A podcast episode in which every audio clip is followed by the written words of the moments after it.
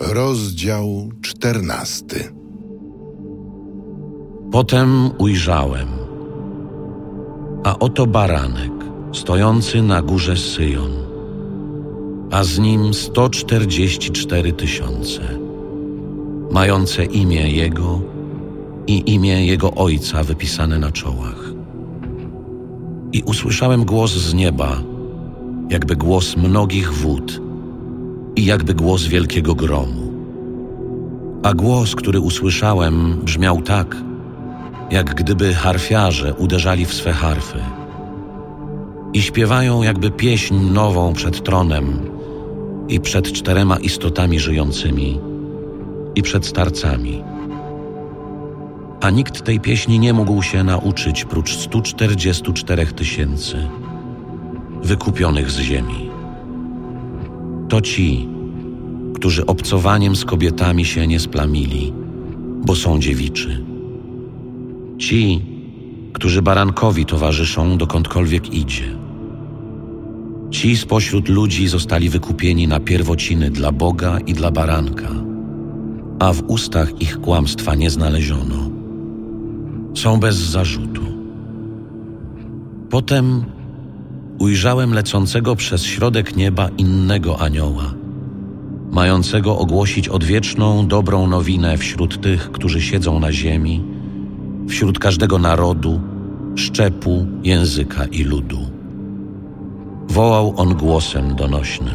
Ulęknijcie się Boga i oddajcie Mu chwałę, bo godzina sądu Jego nadeszła. I oddajcie pokłon temu, co niebo uczynił, i ziemię, i morze, i źródła wód, A inny anioł, drugi, przyszedł w ślad za nim, mówiąc: Upadł.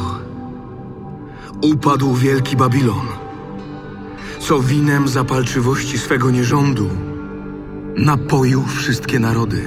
A inny anioł, trzeci, przyszedł w ślad za nimi, mówiąc donośnym głosem: Jeśli ktoś wielbi bestię i jej obraz i bierze sobie jej znamię na czoło lub rękę, ten również będzie pić wino zapalczywości Boga, przygotowane bez rozcieńczenia w kielichu jego gniewu. I będzie katowany ogniem i siarką wobec świętych aniołów i wobec baranka, a dym ich katuszy na wieki wieków się wznosi. I nie mają odpoczynku we dnie ani w nocy czciciele bestii i jej obrazu i ten, kto bierze znamię jej imienia.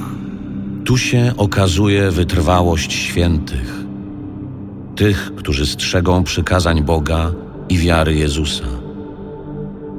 I usłyszałem głos z nieba, który mówił: Napisz, błogosławieni, którzy w Panu umierają już teraz. Zaiste mówi duch, niech odpoczną od swoich mozołów, bo idą wraz z nimi ich czyny. Potem ujrzałem. Oto biały obłok, a siedzący na obłoku, podobny do syna człowieczego, miał złoty wieniec na głowie i w ręku ostry sierp. I wyszedł inny anioł ze świątyni, wołając głosem donośnym do siedzącego na obłoku. Zapuść twój sierp i żniwa dokonaj, bo przyszła już pora dokonać żniwa, bo dojrzało żniwo na ziemi. A siedzący na obłoku rzucił swój sierp na ziemię i ziemia została zrzęta. I wyszedł inny anioł ze świątyni, która jest w niebie, i on miał ostry sierp.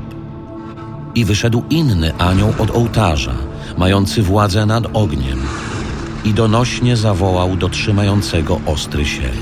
Zapuść twój ostry sierp i poobcinaj grona winorośli ziemi, bo jagody jej dojrzałe. I rzucił anioł swój sierp na ziemię. I obrał z gron winorośl ziemi.